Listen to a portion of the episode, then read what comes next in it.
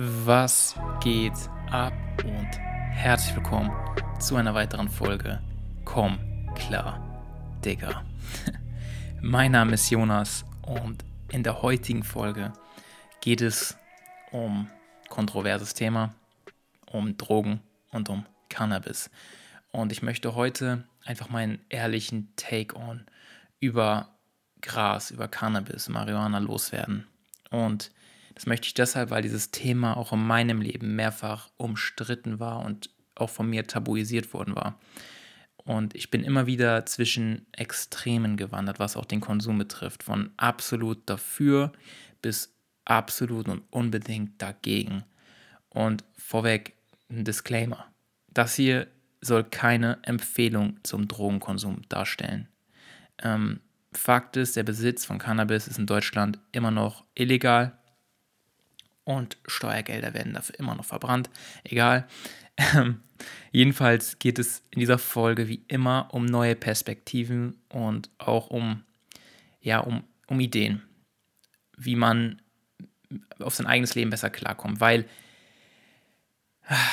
ja, wie soll ich sagen, ich bin der Meinung, dass es da draußen im, im Sumpf der digitalen Medien einfach noch keine ehrlichen bzw. nicht genügend authentische Infos über dieses sehr umstrittene Thema gibt. Und mit authentisch meine ich sehr persönlich. Ähm, es gibt sehr viele Dokus, es gibt sehr viele wissenschaftliche Studien mittlerweile. Ähm, es gibt viele Formate, gerade im Hip-Hop-Bereich, die dieses Thema ähm, oder die sich um dieses Thema drehen und es auch sehr verherrlichen. Ähm, allerdings wird auch nicht genug auf, auf Probleme hingewiesen. Und ähm, genauso wenig wird auch über die positiven Aspekte gesprochen. Und heute möchte ich so ein bisschen das ganze Ding aufrollen, denn ich mache mir schon seit bestimmt sechs, sieben Jahren über dieses Thema sehr viele Gedanken und ich habe mich ähm, sehr tiefgehend damit beschäftigt und allgemein mit, mit der Sucht und Drogen und ja, was es auch mit Emotionen zu tun hat und ähm, was unsere Gesellschaft damit zu tun hat. Das möchte ich heute so ein bisschen einfach mal besprechen. Und was sind doch die echten Gefahren ähm, und was ist übertrieben? Oder anders gesagt, worüber müsste man sich wirklich Gedanken machen, wenn man mit Cannabis zu tun hat oder wenn man regelmäßiger Konsument ist? Denn klar, wenn du jetzt zum Beispiel jemand bist, der noch nie Gras geraucht hat, so dann, dann bist du in meinem sozialen Umfeld auf jeden Fall die Ausnahme ich kenne mehr Menschen, die konsumieren, als Menschen, die es nicht tun. Und das hat jetzt nichts mit irgendeinem Bias zu tun, dass ich gewaschen bin, weil mein soziales Umfeld ähm, dementsprechend ausgelegt ist. Ich bin der Meinung, dass ich ein sehr breit gefächertes soziales Umfeld habe, mit sehr, sehr vielen unterschiedlichen Menschen in sehr vielen unterschiedlichen ähm, Bereichen des Lebens und Berufen und Berufssparten. Und es ist nicht nur der klassische Student, der den ganzen Tag Zeit hat und nicht weiß, wohin mit sich, sondern es geht in alle Richtungen. Ich kenne, wie gesagt, sehr, sehr viele Menschen in, ja, in sehr vielen Berufsgruppen und bei vielen, wo man es auch nicht erwarten würde. Und was heißt es zu erwarten? Wir haben dieses Stereotyp Kiffer in unserem Kopf genagelt. Der, der klassische Hänger mit Dreadlocks, der den ganzen Tag einfach nur chillt und Reggae-Musik hört. Aber das ist sowas von sowas von 80er Jahre, 2000er Lambok-mäßiger Style. Das hat heutzutage nichts mehr mit der Realität zu tun, weil heutzutage rauchen, ich weiß nicht die genaue Prozentzahl, ob, ob man es überhaupt so sagen kann, weil offiziell sind es weit mehr als, als 50 Prozent, ähm, die damit schon mal in Kontakt getreten sind. Und wenn ich jetzt mein subjektives Empfinden noch reinpacken müsste, dann wären es, keine Ahnung, 70, 80, teilweise 90 Prozent von Menschen, die ähm, damit schon mal irgendwie in Berührung gekommen sind und vielleicht 40, 50, 60 Prozent, die es regelmäßig konsumieren, bis hin zu täglich. Ja, ähm, es rauchen unglaublich viele Menschen Gras. Und ich glaube auch, das hat was mit unserer Zeit zu tun. Und warum glaube ich das? Es geht allgemein um, um Drogenkonsum, um, um Realitätsflucht, weil das ist es letztendlich. Man, man flüchtet in einen anderen Bewusstseinszustand. Es gab, es gab in den 70er Jahren ähm, immer wieder Experimente mit Tieren, mit Ratten und vor allem auch mit Morphin, also ein Opiat, was so ähnlich wirkt wie Heroin. Und bis zu dem Zeitpunkt, 70er, 80er Jahre, waren alle Suchtforschungsexperimente ziemlich simpel aufgestellt. Ähm, das war so die sogenannte Skinnerbox. Man hatte quasi einfach nur einen Käfig und das Tier und das hat, man hat das Tier vereinsamt in den Käfig gesteckt und sich selbst überlassen. Und ihnen die Wahl zwischen beispielsweise normalem Wasser, also Leitungswasser, oder einer mit Drogen versetzten Lösung gegeben.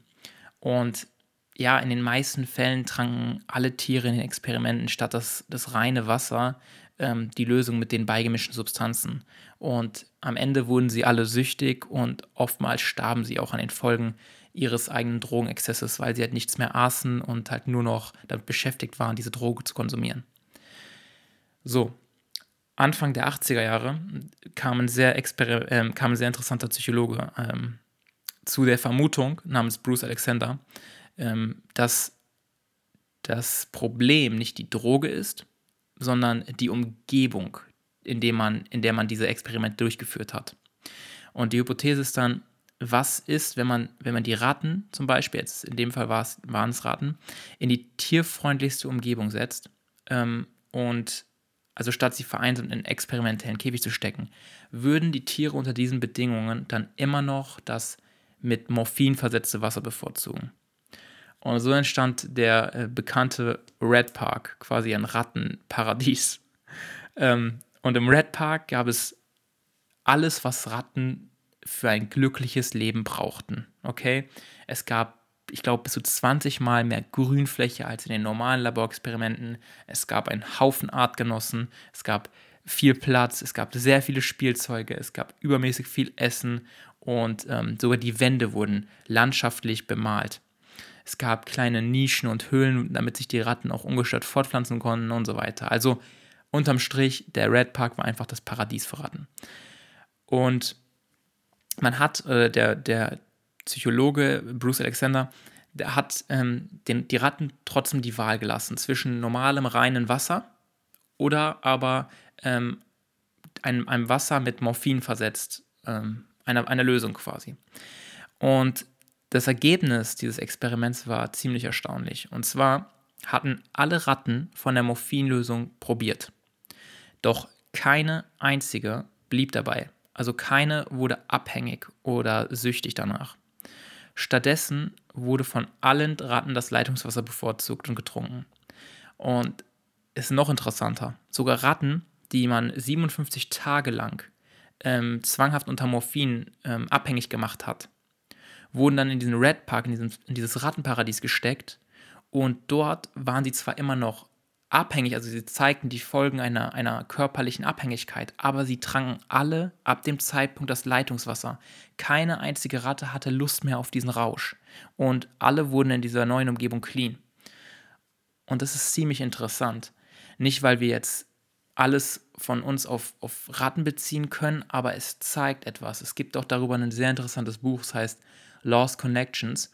Und es handelt auch vor allem von Depressionen und was unsere Gesellschaft damit zu tun hat. Und im Kern kann man sagen, unser Zeitgeist ist sehr vereinsamt und sehr gestresst gleichzeitig. Ohne dass wir etwas tun. Ob du jetzt, es gibt die eine Leute, es gibt die eine Art von Menschen, die bekommen ihren Burnout, weil sie ständig am Machen sind und niemals richtig runterfahren, weil sie ihr Nervensystem Dauer überlasten und nicht die Balance finden und abschalten. Aber es gibt auf der anderen Seite auch viele Menschen, die haben ein Board-out. Die wissen nicht mit ihrer Langeweile wohin. Die haben keine richtigen Aufgaben. Die wissen, die haben einfach kein, kein Purpose, kein gar nichts. Da ist einfach nur die Leere, einfach die Langeweile. Und ähm, das, ist, das ist halt auch ein Stück weit unsere Kultur zurzeit. Wir haben diesen kranken Medienkonsum, wir, wir übersättigen unser Gehirn ständig, unser Verstand gibt keine Ruhe, ähm, Gedanken sind am Rasen und man fühlt sich immer wieder überholt von anderen und nie wirklich gut genug. Man ist quasi in so einem Social Game eingerahmt und ähm, wir alle spielen mit. Und es ist, ist verdammt anstrengend. Es ist, es ist einfach die Selbstdarstellung und der Versuch, ähm, an Status zu kommen, weil man möchte sich zugehörig fühlen, man möchte trotzdem irgendwie mitmachen und wir kennen es nicht anders. Wir sind so aufgewachsen. Und die meisten haben auch nicht mehr wirklich deep, deep irgendwelche Freunde, ähm, tiefe Freundschaften, irgendwelche tiefen Verbindungen, sondern jeder fühlt sich mehr und mehr auf sich allein gestellt. Ähm, und wir, wir idealisieren das teilweise auch noch, so von wegen, dass Erfolg halt auch irgendwie ein einsamer Weg ist und der Lonely Wolf und das, Alph, das Alpha-Tier, was halt seinen eigenen Weg geht und bla bla bla. Fakt ist, ähm, es tut uns nicht gut. Und diese ganze soziale Umgebung scheint auch für ähm, Süchte sehr, sehr äh, appetitlich zu sein. Ja, und da kommt Gras ins Spiel, da kommt Cannabis ins Spiel, weil es entschleunigt. Es befreit einem von dieser Gefangenschaft des eigenen Verstandes, von diesen rasenden Gedanken, von diesen vielen Selbstzweifeln. Und es erdet dich auf eine Art und Weise. Doch gleich vorweg, das heißt nicht, dass jede Sorte von Gras das diesen, diesen Effekt erzielt. Die Sache ist wie, wie mit Alkohol. Ähm, du kannst beispielsweise ein Bier am Abend trinken und dich entspannen und einfach das Bier oder, das, oder von mir aus Glas Wein genießen. Oder aber du kannst dich mit einer Flasche Wodka bis ins Krankenhaus oder ja, bis zum Tod knallen. Auch wenn noch niemand an Gras gestorben ist, ist eine andere Geschichte. So ähnlich ist es halt auch bei Gras. Es gibt Sorten, die absolut ähm, meiner Meinung nach unbedenklich sind, die beruhigend sind. Ähm, und das hat auch was mit dem THC und dem CBD-Gehalt zu tun. Aber auf der anderen Seite gibt es auch verdammt ähm, hochgestreckte Sorten, die dich in die krassen Psychosen reinfahren können. Und das ist deswegen, ein, das ist halt ein komplexes Thema. Man kann es halt nicht direkt einordnen zwischen richtig und falsch, zwischen gut und böse. Das ist, ist es nicht so einfach. Wie mit allem im Leben, oder? Ähm, ja. Und ich kenne Menschen, die sind auf Gras auch oder auf zu starkem Gras hängen geblieben. Die haben psychische Krankheiten entwickelt und, ähm, und kommen einfach nicht, nicht mehr klar. auch wegen Gras. Das ist, das ist so. Und nicht jeder verträgt es gleich gut. Das spielt auch, da spielt auch die Genetik eine Rolle. Aber die Frage war ja jetzt auch gewesen, warum wir konsumieren. Und das Warum ist eigentlich für mich ziemlich klar. Und zwar, um der Realität zu entfliehen, um unseren Verstand auszuschalten, um uns im Moment irgendwie zu verankern und zu entspannen, ähm, weil wir es nicht anders können oder weil wir einfach den Zustand so sehr lieben. Und ja, das Problem mit dem hochgestreckten Zeug, da wollte ich auch noch mal eben was zu sagen, ist meiner Meinung nach auch ein Problem dieser ganzen ähm, Debatte von Illegalität und ähm, Schwarzmarkt. Weil viele Leute oder viele Dealer, die die Handel betreiben, sind darauf aus, dass das Zeug immer höher und immer weiter gestreckt wird. Das heißt, dass der THC-Gehalt ähm, THC ist die Substanz, die vor allem diese Psychoaktivität verursacht. Das heißt, dass du im Gehirn einfach Banane wirst. Ähm, dass der THC-Gehalt immer weiter nach oben gepusht wird. Und je höher der THC-Gehalt, desto größer ist auch die Wirkung auf deine Gehirnchemie. Und desto abhängiger wirst du von der Scheiße. Und das ist ziemlich gefährlich, weil wenn du zum Beispiel eine labile Psyche hast und ähm, ja zu Neurosen neigst oder eher ein ängstlicher Mensch bist, der von Natur aus schon so prädestiniert ist, der einfach so auf die Welt gekommen ist aufgrund seiner Umgebung und seiner Genetik, ähm, dann kann das dazu führen, dass du halt noch ängstlicher wirst und noch neurotischer wirst. Und das ist bei vielen Menschen definitiv kein, keine Sache, die man gerne beabsichtigt damit, weil man ja eigentlich chillen möchte, wenn man einen raucht. Man, das ist ja das Klischee, man möchte runterfahren, man möchte hängen, man möchte sich mal nicht so viele Gedanken machen. Und ja, bei so einer Art von Cannabis, bei so einer hochgestreckten Art, ist halt auch ähm, das Erscheinungsbild wie bei, wie bei Opiaten oder so. Du kriegst, du kriegst einfach eine krasse Abhängigkeit. Und man sagt zwar, das sei nicht körperlich wie bei Alkohol oder jetzt Opiaten, wo, wo Leute dran sterben können, wenn sie süchtig sind nach dem Scheiß und der Körper hat sich darauf eingestellt, dass sie die Substanz regelmäßig bekommt und der verstoffwechselt die quasi ähm, wie eine, wie eine, ja, wie einen Nährstoff. Ähm, und wenn du ihm das jetzt entziehst, dann kannst du an den Entzugserscheinungen sterben. Ähm, das ist bei Cannabis nicht der Fall. Allerdings hat, hat Gras ein extrem hohes Potenzial für eine psychische Sucht. Und das ist nicht witzig. Das kann verdammt anstrengend sein. Vor allem, wenn du immer mit starkem Zeug in Berührung kommst und immer, immer höhere Toleranz entwickelst und dein Körper halt ähm, ja, es gar nicht mehr anders kennt oder dein Kopf besser gesagt, weil es ist, wie gesagt, eine psychische Abhängigkeit.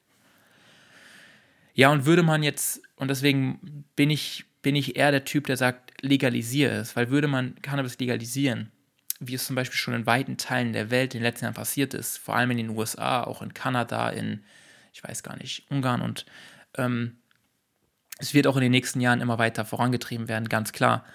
Ähm, Fakt ist, würde man es legalisieren, dann könnte man es zumindest steuern. Man könnte diesen Schwarzmarkt zusammenbrechen lassen und man könnte das Gras in einer vernünftigen Qualität heranziehen. Und wenn man als Konsument dann in einen Laden geht, kann man selbst entscheiden, was man möchte, welche Wirkung man beabsichtigt, weil man kann selbst entscheiden zwischen dem Wodka oder dem Bier. Und ich bin ein großer Fan von Eigenverantwortung. Und statt immer dann irgendwie mit, mit Dealern in Kontakt zu treten an irgendwelchen ominösen Plätzen dieser Welt, wo, ähm, wo man nicht sein möchte, wo man mit Menschen, mit denen man nichts zu tun haben will, ist ja so. Statt, statt so eine Option zu bevorzugen und, und sich kriminell oder illegal quasi zu benehmen, und auch diese ganze Kleinkriminalität wegen ein, zwei Gramm Gras irgendwas, eine Anzeige zu machen und das muss dann, da muss ein Bericht drüber geschrieben werden und das muss dann vom Staatsanwalt abgecheckt werden und da geht so viel Zeit bei verloren, die für wichtigere Dinge genutzt werden kann, für wirklich kriminelle Menschen, für, für echte kriminelle Energien. Statt es dafür nutzen, werden Menschen, Jugendliche zu Kleinkriminellen stigmatisiert. Das geht in meinen Augen einfach nicht klar. Und da bin ich auch mit sehr vielen Polizisten einer Meinung. So, die haben da auch keinen Bock drauf, jeden einzelnen Jugendlichen rauszuziehen. Die müssen es machen, das ist ihr Job. Die, die haben, sich dazu verpflichtet, das ist deren Aufgabe, deren Beruf. Aber die machen es nicht gerne, weil die wissen, hey, was sie da tun, ist nicht jetzt gerade den, den Kriminellen hier aus der, aus, der, ähm, aus der Gesellschaft zu ziehen, sondern äh, ja, es ist leider so, wie es ist. Punkt. Und man muss sich an das Recht halten. Und da wären wir auch bei dem dümmsten Argument ähm, gegen die Legalisierung, und zwar, dass gesagt wird, Gras wäre eine Einstiegsdroge. Ganz ehrlich, müsste man nicht mit diesen ganzen ominösen Charakteren, die, die mit dem Zeug handeln, in Kontakt treten, ähm, dann, und das sind meistens die Menschen, die halt noch allerlei anderes Zeug verkaufen. Da kannst du dann halt wirklich auch stark abhängig machende Drogen kaufen. Ähm, und das macht natürlich den Bezug davon viel, viel einfacher. Vor allem, wenn das mal angeboten wird oder mal hier oder mal da, teste doch mal und so weiter. Es ist doch viel einfacher, ähm, da einzusteigen, nur weil man mit diesen Menschen zu tun hat. Hätte man nichts mit diesen Menschen zu tun, dann würdest du auch nicht von alleine auf diese Idee kommen. Gras ist genauso wenig eine Einstiegsdroge wie Zucker die Einstiegsdroge zum absoluten Fettleibigkeit ist oder Soft-Pornos, wo sich Menschen küssen, die Einstiegsdroge für Hardcore-Kinderpornografie oder so. Oder wie Kaffee für, äh, wie für Koks. also, was ich sagen möchte ist, Drogen sind ohnehin Teil des Menschseins. Und auch wenn du von dir abstreiten würdest, du würdest keine Drogen konsumieren, das ist nichts für dich, ähm, da muss ich dich leider enttäuschen weil wir lieben es, uns in andere Bewusstseinsstände zu, zu setzen und wir lieben es auch andere Bewusstseinsstände zu erfahren. Wir lieben es vor allem, uns von diesem anstrengenden Alltagsbewusstsein zu befreien. Wir lieben die Realitätsflucht und wir lieben es vor allem in dieser Gesellschaft, in der wir zurzeit leben, weil wir sehr vereinsamt sind, weil es uns, weil wir uns sehr viel mit dieser Leere konfrontieren, entweder im Burnout oder im Boardout landen, ähm, weil wir ja, weil wir einfach diese schlechten Gefühle, dieses Leid in uns ähm, wir wollen dem entfliehen. Und Gefühle sind, sind verwirrend, Gefühle können anstrengend sein. Und gerade jetzt, wo wir in einer Pandemie, oder ich sage Pandemie der Einsamkeit leben, haben wir das Bedürfnis nach besseren Gefühlen. Und genau dafür sind Drogen da und immer schon da gewesen. Selbst Musik wirkt wie eine Droge. Musik kann wie eine Droge wirken und du weißt es bestimmt selbst, wenn du dir gewisse Musik oder Lieder anhörst, dann verändert das auf einmal etwas in dir. Und man kann da auch, wenn man die Gehirnchemie betrachten würde, davon ausgehen, dass es Drogen sind. Genauso wie Training eine Droge ist, durch die ausgeschütteten Endorphine und das bessere Gefühl. Training kann genauso zur Sucht werden. Genauso wie das Essen von kalorienhaltiger Nahrung zur Sucht werden kann. Ich meine, geh einkaufen. Wie viel, wie viel Auswahl an zuckerhaltigen Dingen hast du vor dir? für sehr wenig Geld. Und wenn man die ganze Sache mit Zucker mal genauer betrachtet, ich weiß, es ist ein Thema, was vielen Menschen wehtut, weil ich bin auch einer, ich liebe, ich liebe Schokolade, ich sag's mal wieder, Alter. Ich, ich liebe auch, ich liebe Süßigkeiten, ich bin so aufgewachsen, das, ist, das steckt einfach in mir. Ähm, vielleicht zeige ich dazu später noch was, aber Fakt ist, ähm, wo war ich stehen geblieben? Fakt ist, wir, wir konfrontieren uns jeden Tag mit solchen Dingen. Oder es gibt auch so ein Beispiel, Fußballwetten, Alter. Ich habe auch sehr viele Freunde, die müssen, ich sage das Wort müssen, ihre Wettscheine ausfüllen, weil die sind süchtig danach geworden. Ähm, weil dieser Kick, dieser Reiz, was zu erleben und man kann Fußball gar nicht mehr anders schauen, außer wenn man gewettet hat und daran teilnimmt, indem man sein Geld verliert. Ähm, klar, es gibt Leute, die gewinnen mal ab und zu, aber unterm Strich kenne ich niemanden, der damit reich geworden ist und ich kenne auch niemanden, der sagt, er jetzt damit ein großes Plus gemacht. Die meisten Leute jagen einfach den Quickfix. Genauso wie bei Videospielen, genauso wie bei Social Media, auch bei Kaffee, bei Pornos und der ganze andere scheinbare harmlose Shit, den wir alle teilweise tagtäglich konsumieren oder tun und den wir auch nicht hinterfragen, der uns aber trotzdem süchtig macht, weil es Gewohnheitsschleifen sind, weil es die Umgebung, in der wir leben, einfach erfordert teilweise. Und weil der Konsum all dieser Mittel auch zu Dopaminausstößen im Gehirn führt. Es fühlt sich einfach gut an und es befreit uns für einen Moment von irgendwelchen negativen Empfindungen, mit denen wir uns in dem Moment nicht auseinandersetzen möchten. Letztlich, egal ob Gras oder Heroin, Koks oder Kaffee, alles, was uns ein gutes Gefühl schenkt, kann uns süchtig machen. Das heißt, alles, was eine positive Erfahrung erzeugt. Und wie gesagt, je stressiger und hektischer die Umgebung ist, in der man lebt, desto mehr neigt auch der eigene Verstand dazu, die Alltagsrealität auf eine anstrengende Art zu verzerren. Das heißt, dass man wegen innerer Nervosität nachts kein Auge mehr zu bekommen, weil die Gedanken ständig rasen, weil man sich im Alltag nicht mit dem ganzen Stuff in sich auseinandersetzt. Und ich, ich sage nicht, ähm, schau in dich hinein und reflektiere dich selbst bis zum bitteren Ende. Ich sage einfach, dass wir, dass uns der Austausch fehlt. Es fehlen andere Menschen, mit denen wir uns frei austauschen können. Von mir aus. Es fehlt einfach der Bezug zu sich selbst, sich mit den Gedanken auseinanderzusetzen und sich zu hinterfragen, was steckt da in mir? Was möchte da gehört werden? Ähm, was will mein Gefühl mir sagen? Worauf will mich das hinweisen? Einfach nicht so sehr zu judgen, nicht so sehr zu beurteilen, zu sagen, ah, oh, fuck, alles scheiße, äh, ich fühle mich kacke, alles kacke, meine Gedanken sind verwirrend. Nein, beobachten.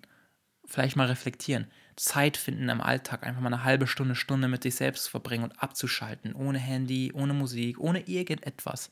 Einfach nur eine halbe Stunde da so sitzen. Wer kann das noch? Und weil das kaum einer kann, eben deshalb neigt man zu Drogen, die einen runterfahren oder eben befreien vom Zwang des eigenen Verstandes. Oder ganz legal zu Schlafmitteln zum Beispiel, die Menschen nehmen, haufenweise Menschen nehmen, gerade jetzt in dieser Zeit. Und Schlafmittel, also bin ich ehrlich, sind definitiv schädlicher als Gras. 100 Prozent. Ähm, und können genauso abhängig machen, weil irgendwann bist du dann so gefixt davon, dass du sagst, ey, ich kann nicht mehr ohne schlafen. Puh. Was ich sagen möchte, ist folgendes. Man muss die Perspektive auf dieses Thema Gras ein wenig verändern. Wenn man beispielsweise nur in gut gedacht hat, nur in guten Kategorien gesagt hat, hey, Gras ist das Beste, es ist die Therapie schlechthin, es ist nur gut, da muss ich dich enttäuschen, das ist nicht so. Aber genauso wenig ist es nur böse und nur schlecht, nur weil es illegal ist. Es ist eine Pflanze. Es ist eine Pflanze, die vor allem in weiten Teilen der Erde von Menschen seit über vielen, vielen tausend Jahren genutzt wurde, zu vielen Zwecken. Man kann die komplette Pflanze verwerten. Ich kenne auch nicht den ganzen geschichtlichen Background, warum das illegal wurde und so weiter. Ich bin mir sicher, da können sich andere Menschen besser mit beschäftigen, aber im Internet findest du eigentlich auch alle Antworten. Egal. Was ich sagen wollte ist, jeder Mensch hat Süchte und jetzt lautet die Frage, wie kommt man mit diesen Süchten klar? Und da habe ich schon gesagt, zunächst einmal durch Ehrlichkeit und Reflexion, durch Austausch. Cannabis ist weder die Einstiegsdroge, noch macht sie dich zu einem klassischen Hänger. Nur weil du kiffst, bist du kein Hänger. Dein Charakter ist entscheidend, wie mit allem. Nur weil du Zucker magst und nur weil du gerne mal nascht, wirst du nicht gleich fett. Nur weil du ähm, viel trainierst, bist du nicht gleich trainingssüchtig. Ähm, oder halt nur, wenn du halt regelmäßig rauchst, bist du kein Hänger.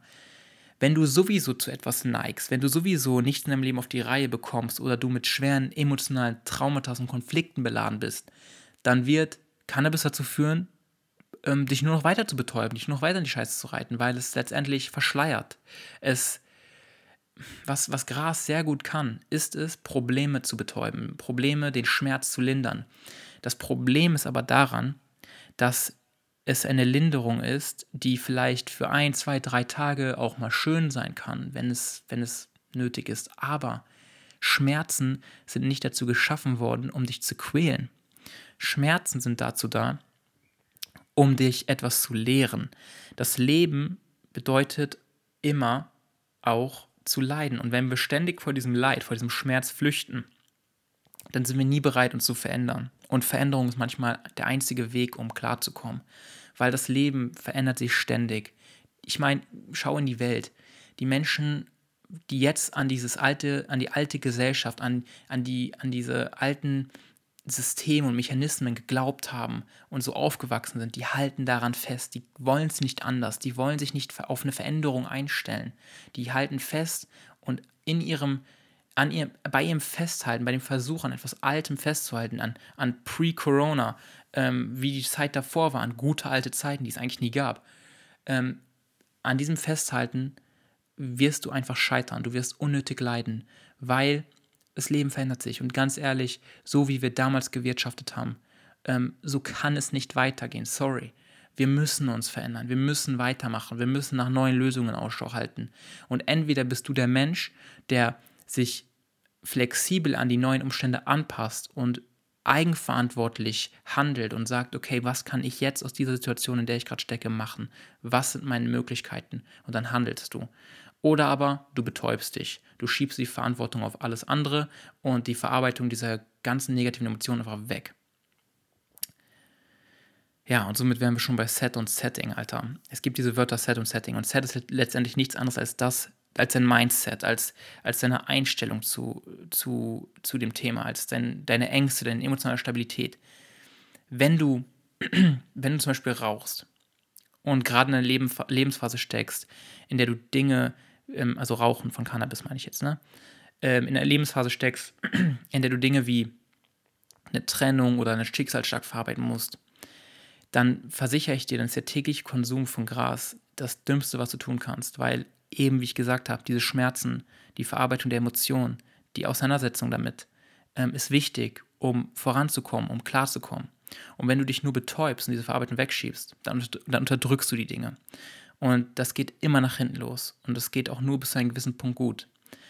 Weil irgendwann wirst du dich an einem Punkt vorfinden, an dem du nichts mehr fühlst, weil du dich so lange vor dem Schmerz oder du hast dich so lange vor dem Schmerz geflüchtet, du bist so lange davor weggerannt, dass auch alle positiven Empfindungen weg sind.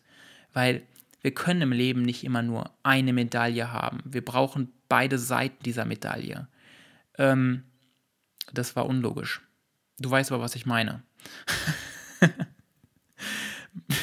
wir können nicht immer nur Sonne haben. Wir brauchen auch den Regen. Wir brauchen alles. Ich sage es immer wieder, die Jahreszeiten. Und genauso verhält es sich einfach mit den Schmerzen und den Gefühlen. Wenn du immer nur das Negative unterdrückst, dann wirst du davon auch langfristig das Positive wegkicken. Und dann wird vielleicht das sich dadurch äußern, dass du Panikattacken bekommst, du wirst auf einmal einen rauchen und auf einmal artest du in krassen Panikattacken aus, dein, dein Puls erhöht sich, dein, du denkst, du kriegst gleich einen Herzinfarkt und das ist eine Abwärtsspirale. Keine coole Sache. Ähm, kriegst Angststörungen, kannst nicht mehr raus in die Öffentlichkeit, ähm, weil du Angst hast, in kleinere Gruppen zu gehen. Ähm, dein Nervensystem ist ständig unter Stress und, und, und, und, und. Eben all das passiert, weil du nicht auf die Bedürfnisse deines Körpers, deiner, deines Geistes achtest, letztendlich kackst auf deine Gesundheit. Und das ist eine Charaktersache. Das hat was mit Werten zu tun. Weil du nicht auf deine Gesundheit achtest, kiffst du dich bis zum Delirium. Und warum kiffst du dich bis zum Delirium? Weil du Schmerzen hast, weil du dich vor der Realität flüchten möchtest, weil etwas in deinem Leben schief läuft und du das zwar siehst oder erkennst, aber dich nicht damit beschäftigen und auseinandersetzen möchtest. Und deswegen gilt allgemein, check dein Leben ab. Kommst du klar? sind die Bereiche in deinem Leben gesund aufgestellt? Ich meine, jeder Mensch hat Probleme. Jeder. Und ich glaube, das ist auch so ein, so ein Trugschluss unserer Zeit. Wenn wir die sozialen Medien konsumieren, dann denken wir, bei allen anderen läuft es, nur bei mir nicht. Aber das ist eine Lüge. Das ist eine sehr, sehr große Lüge. Fakt ist, je näher du einen Menschen betrachtest, je mehr Zeit du mit ihm verbringst, desto mehr wirst du merken, dass er genauso abgefuckte Seiten hat wie du, dass er genauso sich genauso scheiße fühlt wie du, dass er sich genauso mit komischen Gedanken auseinandersetzen muss wie du.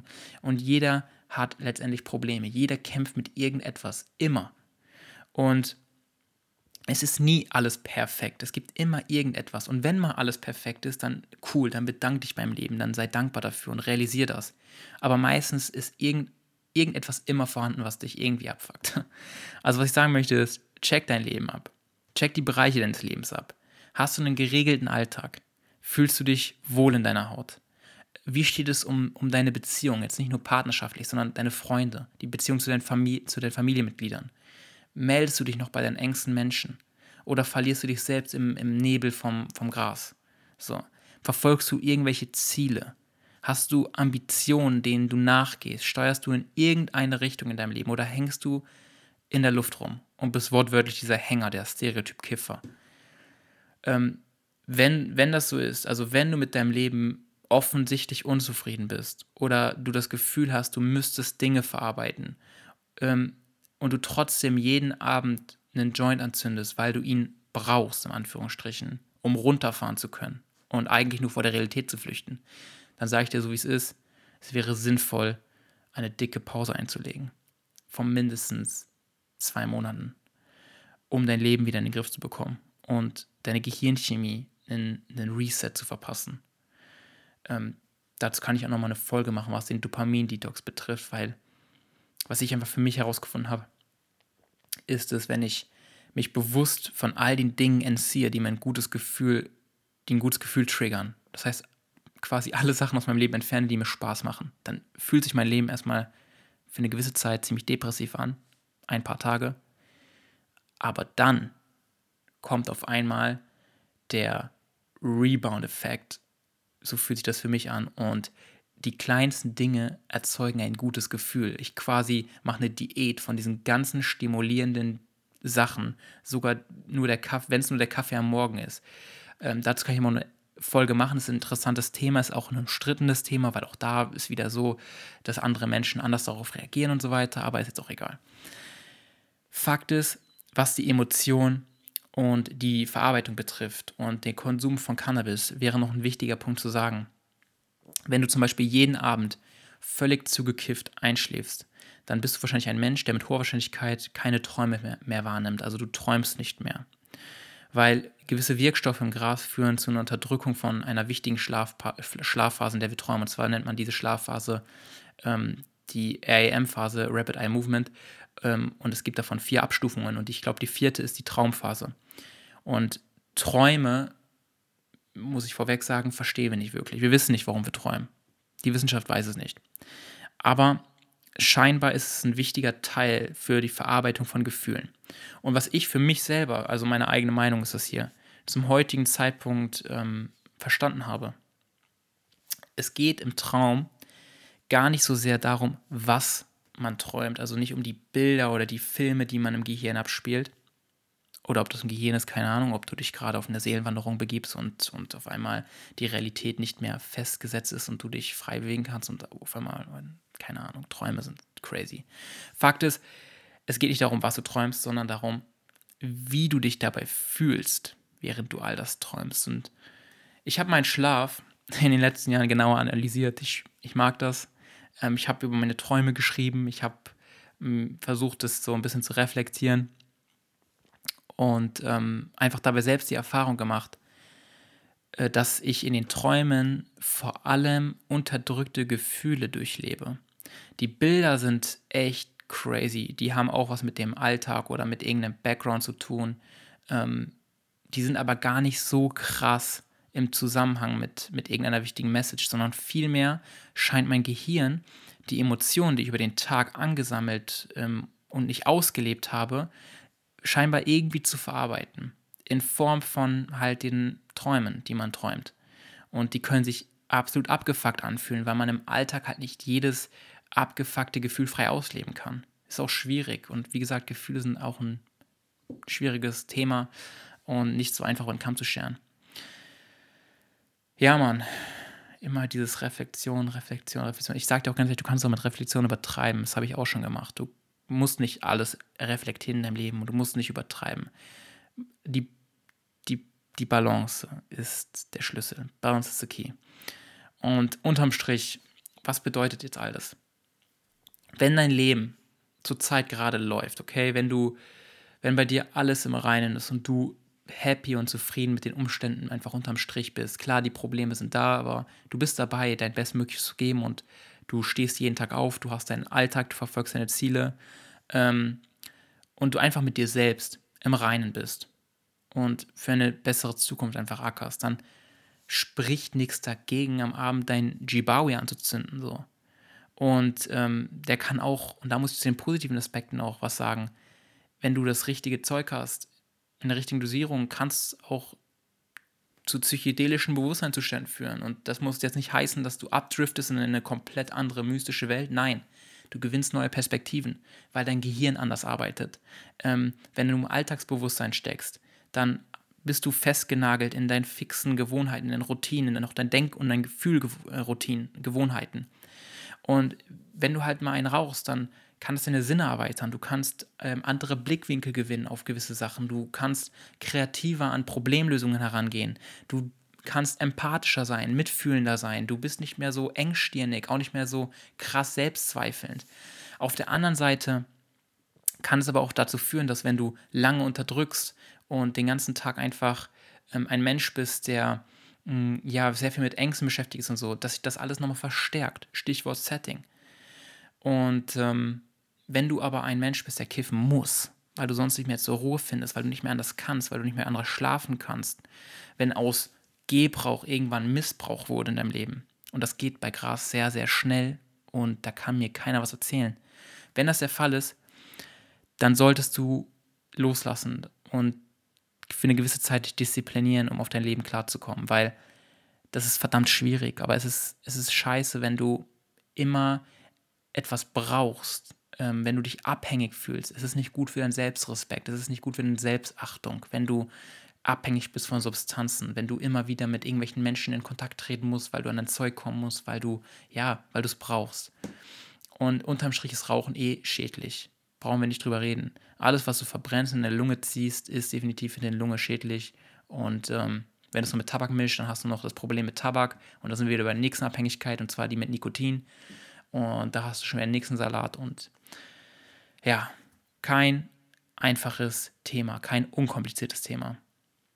Und trotzdem ein Thema, was ich ansprechen wollte und was ich ansprechen will, weil es bringt mir nichts, mich, zu, mich selbst zu tabuisieren oder den Konsum davon als per se scheiße abzutun oder zu verheimlichen. Dieses Thema ist sowieso auf dem Vormarsch. Ähm, ich habe jüngere Geschwister und ich möchte nicht, dass diese Menschen ähm, über, über andere Freunde damit direkt in Kontakt treten. Ich möchte informieren. Ich möchte den, in den Dialog treten. Ich möchte darüber reden können, weil anders werden wir nicht uns darüber aufklären können. Gras verursacht sehr viele Probleme auch. Das darf man nicht unter den Teppich kehren. Es ist nicht per se einfach nur gut, einfach nur therapierend, einfach nur beruhigend. Nein, ähm, es macht sehr viele süchtig. Es führt zu einer Betäubung, zu einer emotionalen Betäubung, zu einer Flucht. Ähm, aber das gilt für alle Drogen. Man kann mit allen Drogen irgendwie flüchten und sich betäuben. Ich möchte einfach nur, dass man das nicht so engstirnig sieht. Nur weil ähm, etwas illegal ist und etwas legal, heißt nicht, dass das eine äh, gesünder ist als das andere. Das muss man halt einfach ein bisschen reflektieren. Und am Ende des Tages ist, ist Gras eine Pflanze, die in der Natur wächst. Und das Problem ist nicht das Gras, was in der Natur wächst, sondern es ist das Gras, was hochgezüchtet wird, mit übertrieben hohen THC-Anteilen, die deinen Verstand kaputt machen und zu Psychosen führen. Ähm, ich sehe keinen Nutzen für die Eigenverantwortung des Menschen, wenn der Staat sich in den persönlichen Konsum einmischt und Jugendliche zu Kleinkriminellen stigmatisiert, weil sie ihren Joint am Abend anzünden wollen. Ähm, und ich sehe es auch nicht ein, dass man mir sagt, was ich in meinen Körper stecken darf und was nicht. Das ist ist nur eine Haltung von mir. Das ist eine Sache, die ich in den letzten Jahren einfach für mich entwickelt habe. Das ist, ist natürlich auch nicht immer richtig, was ich sage. Du musst auch nicht auf alles hören, was ich hier sage. Aber ich bin grundsätzlich gegen den illegalen Handel. Ich bin gegen das hochgezüchtete Zeug mit viel zu hohen THC-Werten, die Paranoia und Sucht verstärken. Ich bin definitiv für eine kontrollierte Legalisierung mit einer breiten Studienlage, weil man muss noch sehr viele ähm, wissenschaftliche Studien zu diesem Thema machen. Es ist halt einfach kein Thema, was jetzt einfach so ähm, auch gesagt, also ich, ich kann jetzt auch nicht sagen, komm, wir legalisieren es und ab 16 Jahren gibt dir. Nein. Scheinbar ist es so, dass Gras auch zu einer Veränderung der Gehirnchemie führt und zu einer Veränderung der, ähm, wie sagt man, des Gehirnaufbaus. Also wenn du in einem jungen Alter bist, 15, 16, 17, 18, 19 Jahre alt, dann rate ich dir dringend davon ab, solche Substanzen zu dir zu nehmen, weil sie einfach ähm, die Veränderung deines Gehirns beeinflussen. Und das kann negativ sein. Das kann negativ für deine Lernfähigkeit sein, für deine Konzentrationsgabe und so weiter. Trotzdem muss man diesen offenen Dialog über das Thema fördern. Man muss offen darüber sprechen können und man muss offen auf die Gefahren hinweisen können. Und was ich oder warum ich das tue, ist es, schau, wir leben, wenn wir die sozialen Medien betrachten und auch vor allem Deutschrap, ganz klar Deutschrap und die Verherrlichung, ist ein katastrophales Vorbild. Viele kleine äh, Männer, viele unsichere Jungs, die ihre Deutschrap-Idole abchecken, die wahrscheinlich genauso unsicher sind, weil, wenn wir ehrlich sind, dieses ganze Statusgetue, ein dickes Auto fahren und so, was versuchst du zu kompensieren? Irgendetwas, was dir fehlt, was dir in deiner Kindheit nicht gegeben wurde, wahrscheinlich. Ähm, und wenn diese, wenn diese kleinen Jungs, und ich bin auch ein großer Deutschrap-Fan an dieser Stelle, Disclaimer, ich habe nichts gegen Rapmusik. Wenn die aber das sehen und das als Vorbild nehmen, und das tun sie, und die Rapper sind sich dessen oftmals, glaube ich, gar nicht so bewusst, wie viel, wie viel Einfluss die eigentlich haben. Wenn du dir ständig Musik pumpst, 187er und so weiter, und diese, diese Texte verinnerlichst, weil du dir ja ständig in dein Ohr diese Sachen rein, reindröhnst und die Worte halt zu deinem eigenen Gedankenfluss werden, dann wirst du letztendlich auch zu jemandem werden, der, ja, ab und zu mal erst einen raucht und dann plötzlich jeden Tag einen raucht, weil es auch cool ist, weil es seine Idole auch tun. Und das ist ein Problem. Und wenn wir darüber so offensichtlich das so uns reinziehen und konsumieren können, dann bin ich auch der Meinung, müssen wir hier, wie in diesem Podcast, einfach offen darüber sprechen. Und da sage ich dir ganz ehrlich, unter 20 sollte man die Finger davon lassen. Und wenn ich sage kontrollierte Legalisierung, bedeutet es für mich auch erst ab 21 Jahre.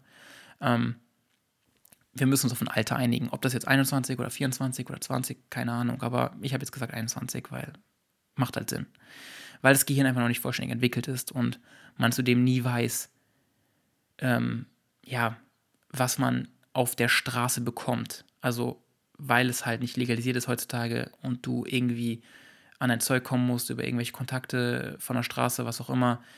Äh, da können auch ganz andere Streckmittel dabei sein. Es gibt auch wirklich ekelhafte Sachen, womit die Leute das Zeug strecken, um das Gewicht zu erhöhen, damit es halt ja, mehr Profit bringt.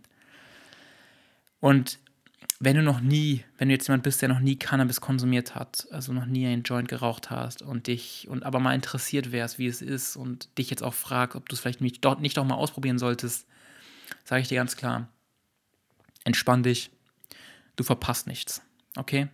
Du verpasst nichts. Du kannst auch ohne Dope äh, einen absolut entspannten, lustigen Abend mit deinen Leuten verbringen oder halt mit dir selbst. Du kannst ohne Gras kreativ sein, du kannst ohne Gras wunderbar schlafen, du kannst ohne Gras Musik genießen oder Essen genießen oder was auch immer, was, was Käfer als Vorwand nehmen, damit man einen raucht. Gras schenkt dir unterm Strich nicht mehr Lebensqualität, genauso wie Fußballwetten dir nicht mehr Geld schenken. Ähm, es schenkt dir Erfahrungen, ja, aber diese Erfahrungen werden im Nachhinein verwischt sein. Du wirst sie vergessen, weil Gras dein Gedächtnis, dein, vor allem dein äh, Langzeitgedächtnis und dein Kurzzeitgedächtnis einfach beeinflusst. Und du vergisst einen Großteil dieser Erfahrungen wieder, die du mit Gras machst. Es ist einfach so. Ähm, deswegen ist es nun mal so viel wichtiger, was, was ist mit deinen Beziehungen, was ist mit deinen Freunden? Wenn du Freunde hast, die, die ihre Joints rauchen, die Gras konsumieren und die es auch brauchen, dann wirst du selbstverständlich dazu neigen, ja, Käfer zu sein. Du wirst mit hineingezogen. Sowas auf jeden Fall irgendwie bei mir. Du hast kaum eine Wahl. Es ist so. Wenn all deine Leute ähm, Käfer sind, dann bist du auch einer, weil wir sind immer noch eine soziale Spezies und wir sind dementsprechend von unserem sozialen Umfeld abhängig. Das, was unsere Freunde für richtig halten und tagtäglich tun, das werden wir auch übernehmen. Ähm, wir passen uns letzt letztendlich nur unserem Umfeld an und das tun wir ständig und Niemand bleibt davon verschont. Denn wir sind nicht so unabhängig, wie wir es gerne sein würden. Und in einer Zeit wie heute, wo Einsamkeit die neue Pandemie ist ähm, und deine Idole, deine Freunde nicht mehr jetzt die Menschen sind, mit denen du zur Schule gehst oder in die Uni oder was auch immer, sondern deine Freunde auf einmal irgendwelche Podcasts, irgendwelche YouTube-Videos, irgendwelche YouTuber oder, oder halt Musi Musiker sind. Ähm, dein neues Umfeld kannst du dir in gewisser Hinsicht auch aussuchen. Ähm, deswegen ist es auch wichtig, sich das zu fragen, wer ist mein Umfeld? Und frag dich halt, was du im Leben erfahren möchtest, welche, welche Ziele du verfolgen willst, beziehungsweise Ziel ist nochmal ein anderes Thema, weil eigentlich sind Ziele nicht so, so wichtig im Sinne von, ich muss das Ziel erreichen, sondern vielmehr ist auch wichtig, auf dem Weg des Ziels, welche Gewohnheiten man entwickelt, weil man will ja eigentlich die Gewohnheiten ändern. Wenn ich jetzt sage, ich will den krassen Körper haben, dann ist der krasse Körper mir zwar wichtig, aber viel wichtiger ist mir doch, dass ich zu einem Menschen werde, der regelmäßig trainiert und anfängt gesünder zu essen. Das sind Gewohnheiten, die man ändern möchte. Frage ich deswegen, was du verfolgst für Ziele, was du anstrebst und welche Gewohnheiten du damit aufbauen möchtest. Und frage dich auch dann, ob deine Freunde, ob diese Beziehungen, die du führst, bei all dem ein unterstützendes Umfeld darstellen oder eben nicht. Und die Entscheidung, wie, wie viel und mit wem du die, deine Zeit verbringst, liegt am Ende des Tages immer noch bei dir, weil nur du alleine bist für dich verantwortlich. Und nur weil du alleine bist, musst du nicht automatisch einsam sein. Das sind zwei Paar Schuhe. Ich habe mich auch schon in meinem Leben in großen Menschengruppen wiedergefunden, in, in guten sozialen Kreisen, in denen ich mich trotzdem einsam gefühlt habe. Ich war zwar nicht alleine, aber ich habe mich einsam gefühlt, weil ich mich nicht ehrlich ausdrücken und nicht ehrlich mitteilen konnte. Und hier ein kleiner Tipp. Gute Freunde sind fucking wichtig. Und gute Freunde sind all die Menschen, denen du alles erzählen kannst. Das ist nicht nur eine Floskel, das ist einfach so. Das bedeutet, du kannst dich bei diesen Menschen frei ausdrücken, ohne das Gefühl zu haben, für deine Worte oder den Versuch, deine Gedanken, deine Gefühle, deine Ängste, deine Sorgen zu artikulieren, verurteilt zu werden. Und eben solche Menschen um sich zu haben, ist absolut nicht selbstverständlich. Und es ist auch nicht einfach, solche Menschen zu finden. Und wenn du bereits solche Menschen im Umfeld hast, nice. Wenn du Menschen hast, wo du dich frei ausdrücken kannst, wo du das Gefühl hast, du kannst, ähm, ohne verurteilt zu werden, über den ganzen Shit, den du in dir trägst, reden, dann behalte diese Menschen bei, sorge dafür, dass diese Menschen auch wachsen. Und wenn du sie nicht hast, dann suche nach diesen Menschen, weil es ist wichtig fürs Leben und es lohnt sich ein Leben lang. Und ich wollte anfangs über Cannabis reden, ich bin abgeschweift zur Gesellschaft und warum wir halt dazu neigen, uns von diesen negativen Zuständen befreien zu wollen. Und letztendlich bin ich bei dem wichtigsten Punkt angekommen, und zwar unser soziales Umfeld. Und ich hoffe, du konntest heute ein paar Perspektiven und Ideen mitnehmen. Es war äh, keine einfache Entscheidung, über dieses Thema zu sprechen, weil ich habe auch ähm, Familie und im Sinne von jüngeren Geschwistern und ich möchte einfach informieren. Ich möchte offen darüber sprechen und ähm, als gutes Vorbild vorangehen, als gutes Beispiel einfach vorangehen. Und ich hoffe, das kann ich. Und in diesem Sinne wünsche ich dir einfach noch einen schönen Tag. Ähm, und ich würde sagen, wir hören uns wieder nächsten Sonntag, wenn es heißt, komm klar, Digga. Mein Name ist Jonas. By the way, schreib mir auf jeden Fall deine Erfahrung bei Instagram. Ich danke jedem Menschen von Herzen, der sich diesen Podcast anhört, aber auch der mir äh, seine Erfahrung schreibt, sich die Zeit nimmt, ähm, sich mit mir auszutauschen. Ich möchte mich mit dir austauschen, das ist mir wichtig.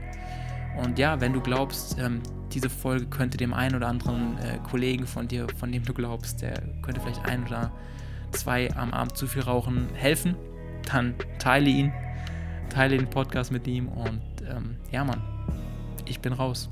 Bis dahin, mach's gut. Ciao, ciao.